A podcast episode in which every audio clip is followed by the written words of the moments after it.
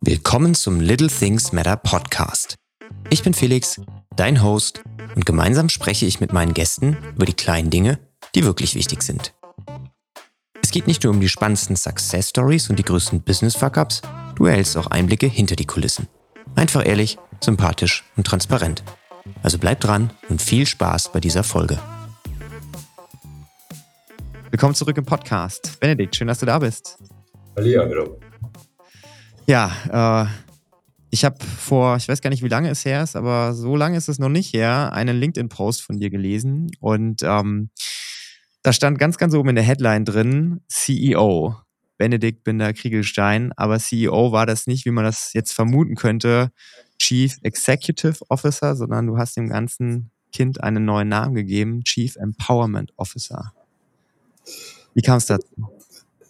Ja, es ist lustig, dass du darauf anspielst, weil es ist ganz witzig, wahnsinnig viele Leute zu dem neuen Job äh, gratuliert, beziehungsweise zum Jobwechsel, äh, die offensichtlich nicht verstanden haben, dass das nur eine Änderung eines einzelnen Wortteils ist, aber ein großer Änderungsprozess innerhalb des Unternehmens, aber nicht eine neue Firma oder neue Position für mich, sondern einfach nur eine Änderung meines Selbstverständnisses der Rolle, die ich in diesem Unternehmen habe.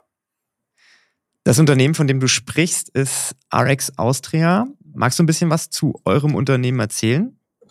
Sehr einfach. Äh, RX Austria in Germany ist uh, der privat größte Veranstalter von Messen im deutschsprachigen Raum, der zweitgrößte auf globaler Basis. Wir veranstalten mit RX Global 420 Messen rund um den Globus. Und äh, ich habe die Freude, mit meinem Team äh, in Wien, Salzburg und Düsseldorf zu sitzen und dort äh, Messen wie in Deutschland wahrscheinlich bekannt, FIBO, Equitana, das sind so Barkonvent Berlin, Aluminium, äh, ähm, zu veranstalten. In Österreich kennt man eher die Alles für den Gast ähm, oder Autozoom, Wohnen Interieur. Also eine Vielzahl an unterschiedlichen Branchen, unterschiedlichen Eventformaten am Ende des Tages. Ja, auf einer der von dir genannten Messen haben wir uns ja leider verpasst. Ne? Vor nicht allzu langer Zeit war die FIBO in äh, Köln, auf der ich war. Und da habe ich ja gehofft, dass wir uns da noch antreffen für die äh, Klimmzug-Challenge. Aber du warst dann sonntags nicht mehr da. Ja, leider, du, weil parallel dazu auch die Ausdauerfarm in Österreich gerade stattgefunden hat. Und das ist das Spannende an meiner Rolle, dass äh, sehr oft viele Dinge gleichzeitig passieren und äh, ich die Freude habe, dann auch zwischen unterschiedlichen Standorten und Themen hin und her springen zu dürfen. Und das ist aber genau das, ähm, was Empowerment am Ende des Tages auch bedeutet. Ich kann mein Team ganz gut alleine lassen ähm, mit den Dingen, die sie da tun. Und äh, daher bin ich sowohl bei der FIBO mit guten Gewissen weggefahren, weil ich wusste, es ist alles im Laufen und äh, bin mit einem guten Gewissen zur Austrofarm nach Wien gekommen, weil ich wusste, die Leute haben dort ebenso alles perfekt vorbereitet.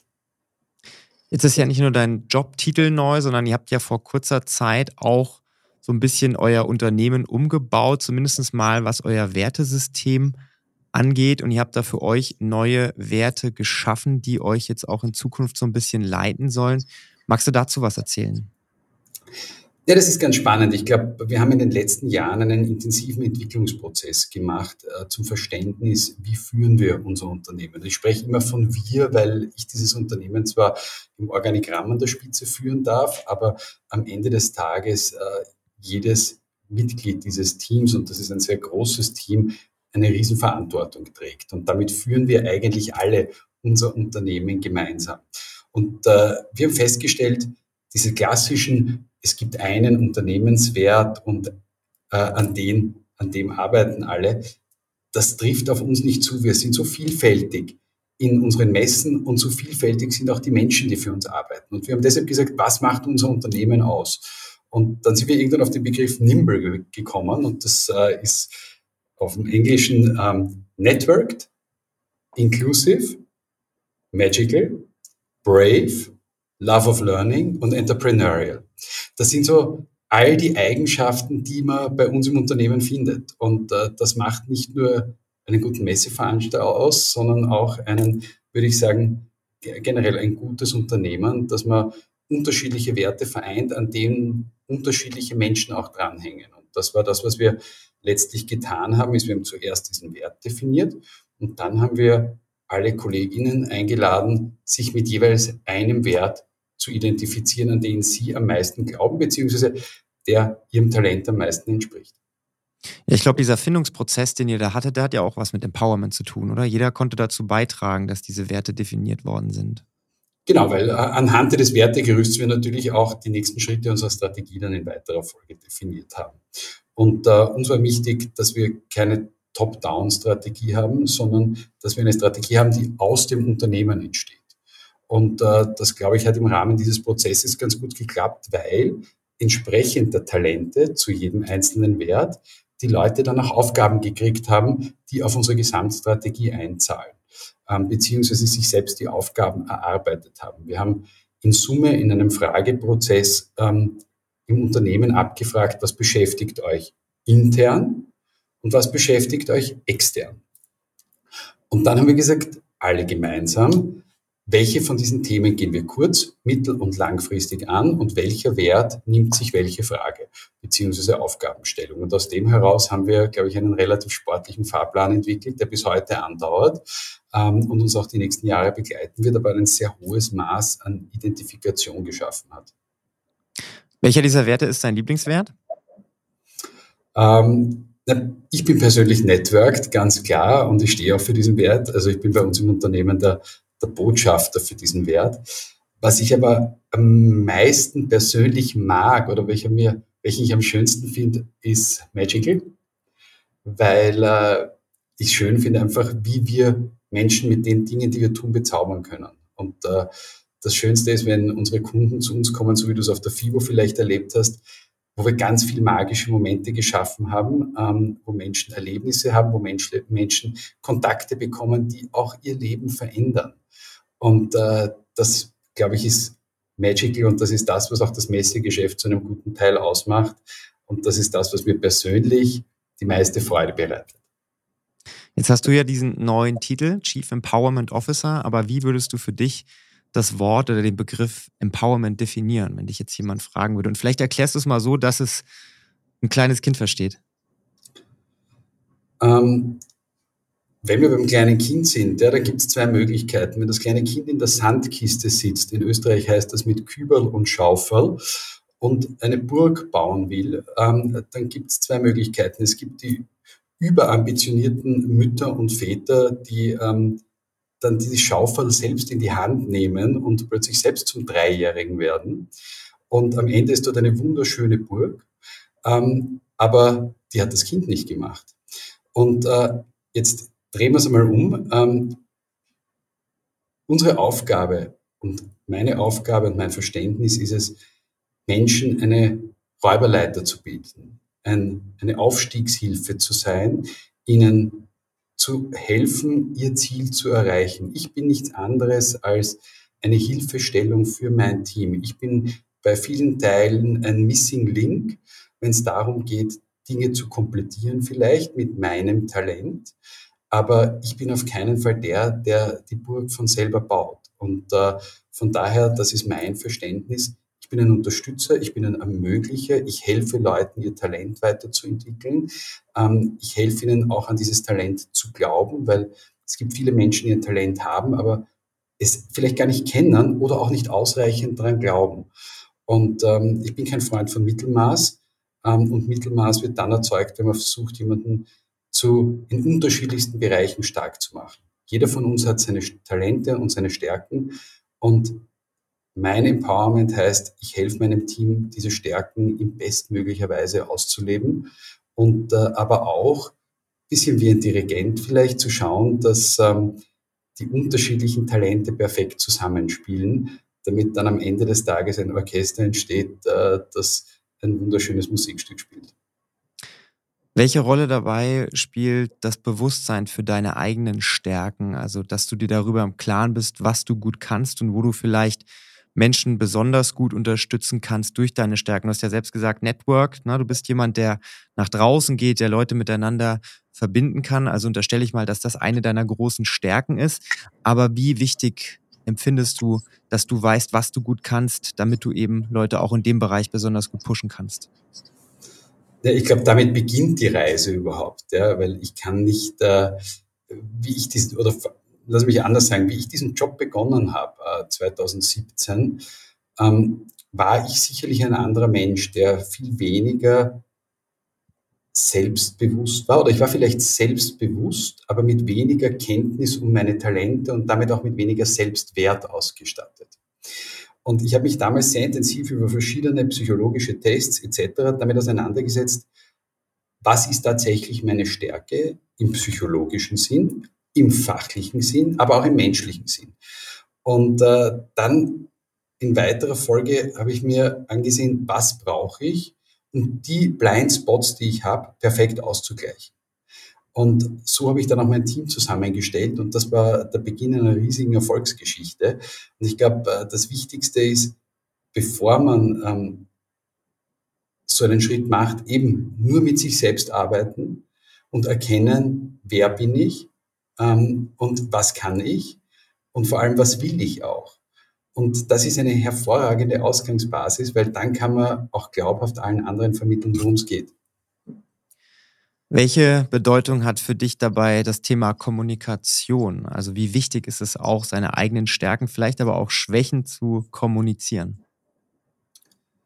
Für mich ist Transparenz und Kommunikation einhergehend. Ja, und ich glaube, äh, das Ganze lässt sich unter dem Begriff Authentizität zusammenfassen. Ähm, wenn man heute ganz klar auch vor seinem Team zu seinen Schwächen steht, dann ist das heute eben keine Offenbarung im negativen Sinn mehr, sondern es ist Transparenz. Es macht mich auch als Leiter dieses Unternehmens angreifbar im positiven Sinne für mich, weil ähm, jeder von uns hat seine Schwächen. Keiner von uns ist perfekt und die Leute wissen damit auch, wo sollen, können äh, sie mich ergänzen. Und äh, das öffnet einfach Raum für Möglichkeiten. Und die Kommunikation ist dazu der wichtigste Schritt. Also wir haben das jetzt auch gesehen in dem Nimble-Prozess, ähm, dass wie man das kommuniziert, der Schlüssel zum Erfolg ist, wenn es darum geht, das nämlich bis in den letzten Winkel des Unternehmens zu bekommen. Empowerment ist ja ein Begriff, den ihr jetzt nicht in eurem Unternehmen zum ersten Mal verwendet, sondern ganz viele Unternehmen da draußen, das haben haben den Begriff ja auch schon irgendwie versucht zu implementieren. Aber ganz viele sind auch gescheitert und das sieht dann immer so ein bisschen auch so aus, als wäre es vielleicht ein kurzfristiger Trend oder so eine Modeerscheinung. Aber was macht ihr, damit sich das langfristig auch in der Unternehmenskultur etabliert? Ja, ich glaube, das ist etwas, was damit beginnt, ähm, zu sagen, für mich oder für mich geht es darum, Menschen haben Angst vor Change-Prozessen. Ja? Äh, Empowerment heißt nicht Veränderung, sondern Empowerment heißt Weiterentwicklung. Ähm, Weiterentwicklung der Fähigkeiten jedes Einzelnen, aber auch der Klarheit über Verantwortungsbereiche. Und ich glaube, das ist ein Prozess, der uns die nächsten Jahre begleiten wird, weil diesen Schritt vorwärts, der ist ja nicht damit getan, einen Titel zu schreiben. Der beginnt jetzt einmal damit zu sagen, was ist die Erwartungshaltung von unseren Führungskräften an mich und vice versa. Passt diese Definition noch in der Zukunft? Welche Verhaltensweisen erwarten wir von unseren Führungskräften? Und ich verstehe mich in dem Fall als Teil unserer Führungskräfte. Worauf können wir uns verlassen und was wollen wir auch weitergeben? Ich glaube, das Schwierigste in dem Fall ist, warum es oft scheitert, ist, dass das ein Programm ist, das das Mittelmanagement involviert, aber nicht bis ganz nach unten geht, weil dort dann Barrieren aufgebaut werden. Und ich glaube, äh, das Schöne ist, dass wir jetzt beginnen, dieses Ding durchzudeklinieren, durch alle hierarchischen Ebenen, die dadurch natürlich aufgeweicht werden.